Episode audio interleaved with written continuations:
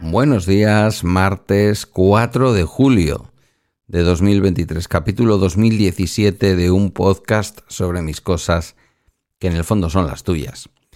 Y hoy quiero hablarte de mi madre. Mirad, em, esto yo creo que posiblemente ya lo he hecho antes. Pero me gusta pensar, me gusta pensarme como una especie de Manuel Vicent, en fin, quien pudiera escribir como él escribe, Mm, que todos los años, en algunos momentos, repite episodios, quizás con otros puntos de vista, quizás con otras palabras, pero repite pensamientos y sentimientos que lleva dentro. Hoy es el día en que mi madre cumple, vamos a ver, nació en el 47, pues 76 añitos, ¿no? ¿76? Sí, 76 añitos. Es al mismo tiempo, como siempre que mi madre cumple años, es el día de la independencia de los Estados Unidos. Em, más allá del sentimiento paterno, materno, perdón, materno filial o filio materno, llamadlo como queráis, de amor incondicional a una madre con la que, bueno, en casa no somos terriblemente, aunque alguien pudiera pensar lo contrario por cómo son a veces mis podcasts, eh, no, no somos terriblemente mm, sentimentales entre nosotros. Nos queremos, hay, un amor de base enorme, eh, nos necesitamos y, nos queremos, pero luego somos un poco despegados.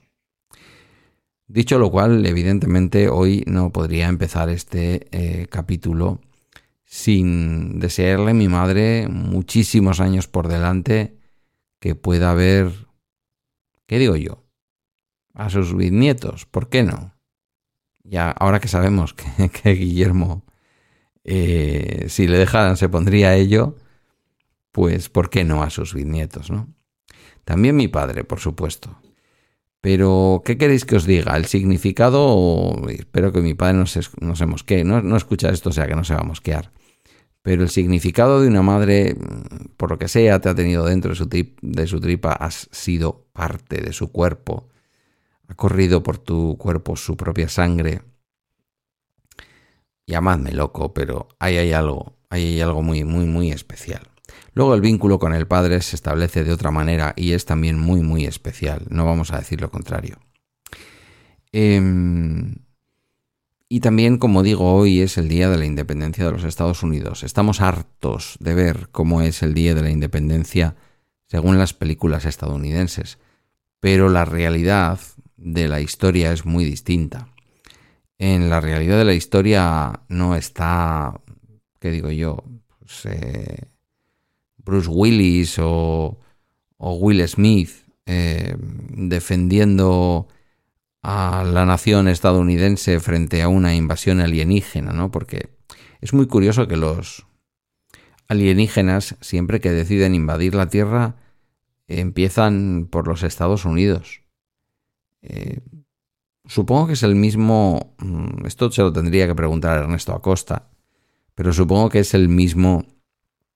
Es la misma reflexión por la que algunas de las competiciones de deportes netamente estadounidenses, como el béisbol, eh, cuando llegan a sus fases finales les llaman World Series, ¿no? Como diciendo series mundiales, series mundiales, oiga, que por lo que sea también en la República Dominicana se juega el béisbol.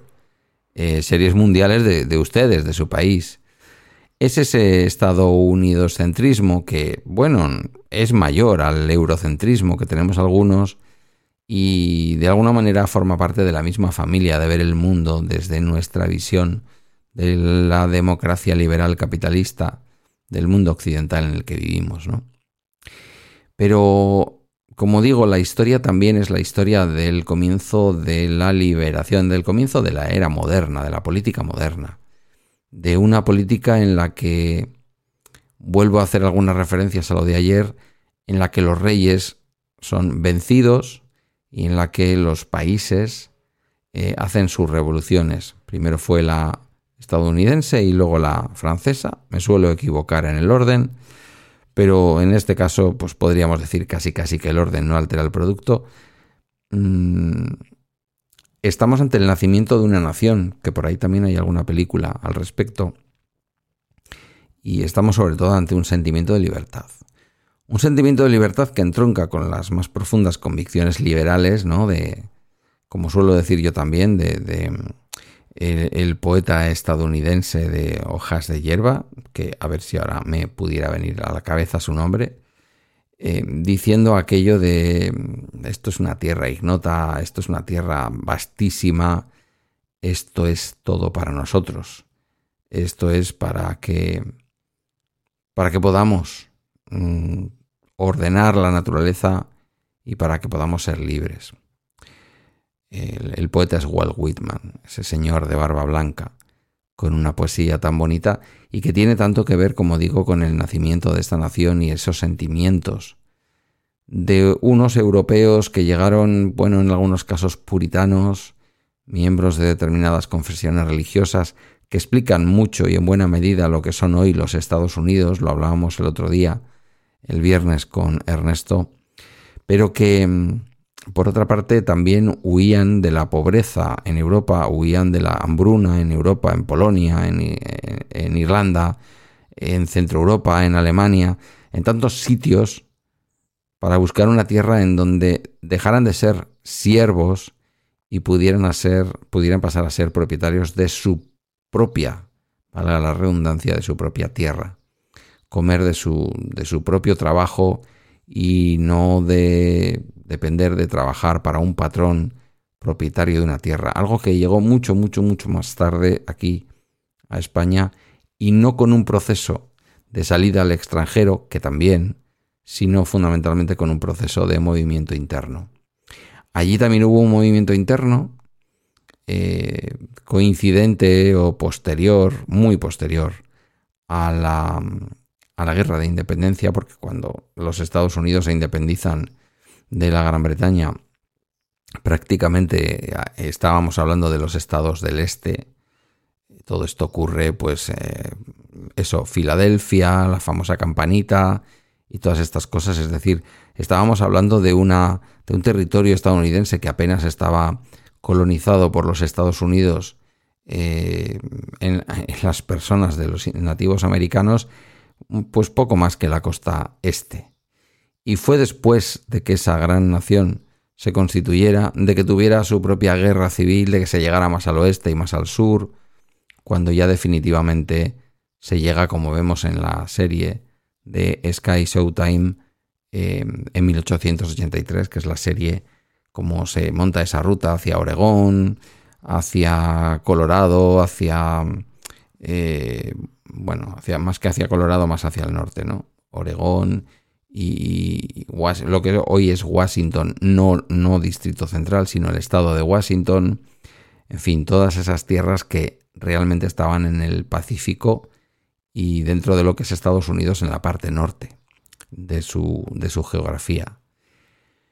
Es una gran nación llena de muchísimos problemas. El otro día, insisto, lo hablábamos con Ernesto, todo lo que supone. No hicimos mención a la cercanía del 4 de julio y no lo incluimos en cómo los estadounidenses incluyen este 4 de julio en sus eh, posibles vacaciones de verano, porque el 4 de julio es uno de esos días en que, por lo general, salvo que tu empleo lo requiera, uno lo celebra en casa con los cohetes, con los fuegos artificiales y, por supuesto, celebrando la independencia de un gran país lleno de grandes problemas y también lleno de grandes virtudes, y cómo ese país se independiza de un reino como es Gran Bretaña y bueno, ahí se quedó eh, el rey, el rey o la reina. Ahora me está fallando la memoria histórica, no sé si estamos hablando de la etapa ya, no, es anterior a todo el tema de la, reina Victoria, me estoy liando un poco.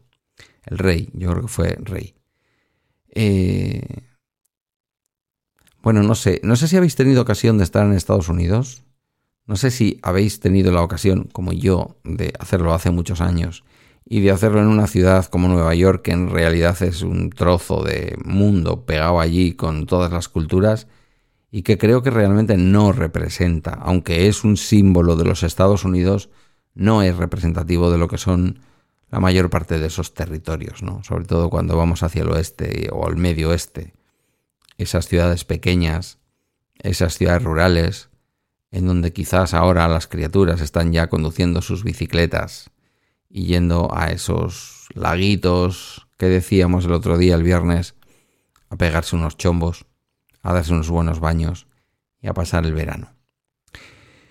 Bueno, la coincidencia de todos los años, la independencia de los Estados Unidos y el cumpleaños de mi Santa Madre, 76 años, 76. Solo os voy a decir una cosa. Ella siempre dice que me tuvo muy joven.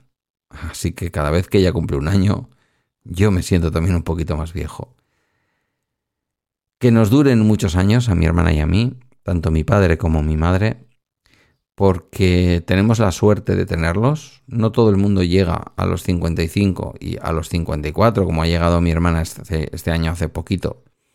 Em, no todo el mundo tiene la suerte de tenerlos vivos, de tenerlos eh, en casa y ojalá que podamos cuidar de ellos en lo que necesiten y ojalá que nos necesiten poco, porque será síntoma de que tienen una buena calidad de vida y de que su proceso migratorio desde Extremadura, desde Andalucía, para conocerse aquí, enamorarse y después engendrarnos a mi hermana y a mí, ha sido todo un proceso de éxito.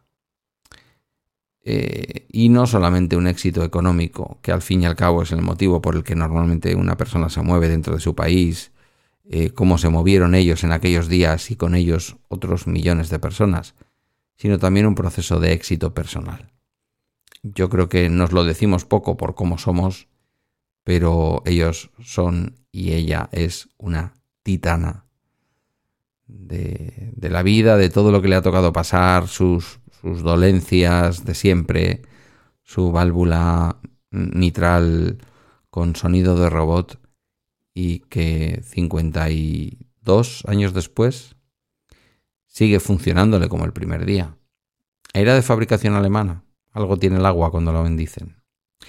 Hasta aquí este bala extra de hoy. Llevamos una semana tremendamente nostálgica, ¿eh? Será que vienen momentos en que algunos van a poner la nostalgia en el gobierno. Agradezco tus comentarios o mensajes en la comunidad de Telegram y a través de balaextra.com, donde están mis redes y mis medios de contacto. Gracias por tu escucha un día más y hasta mañana miércoles.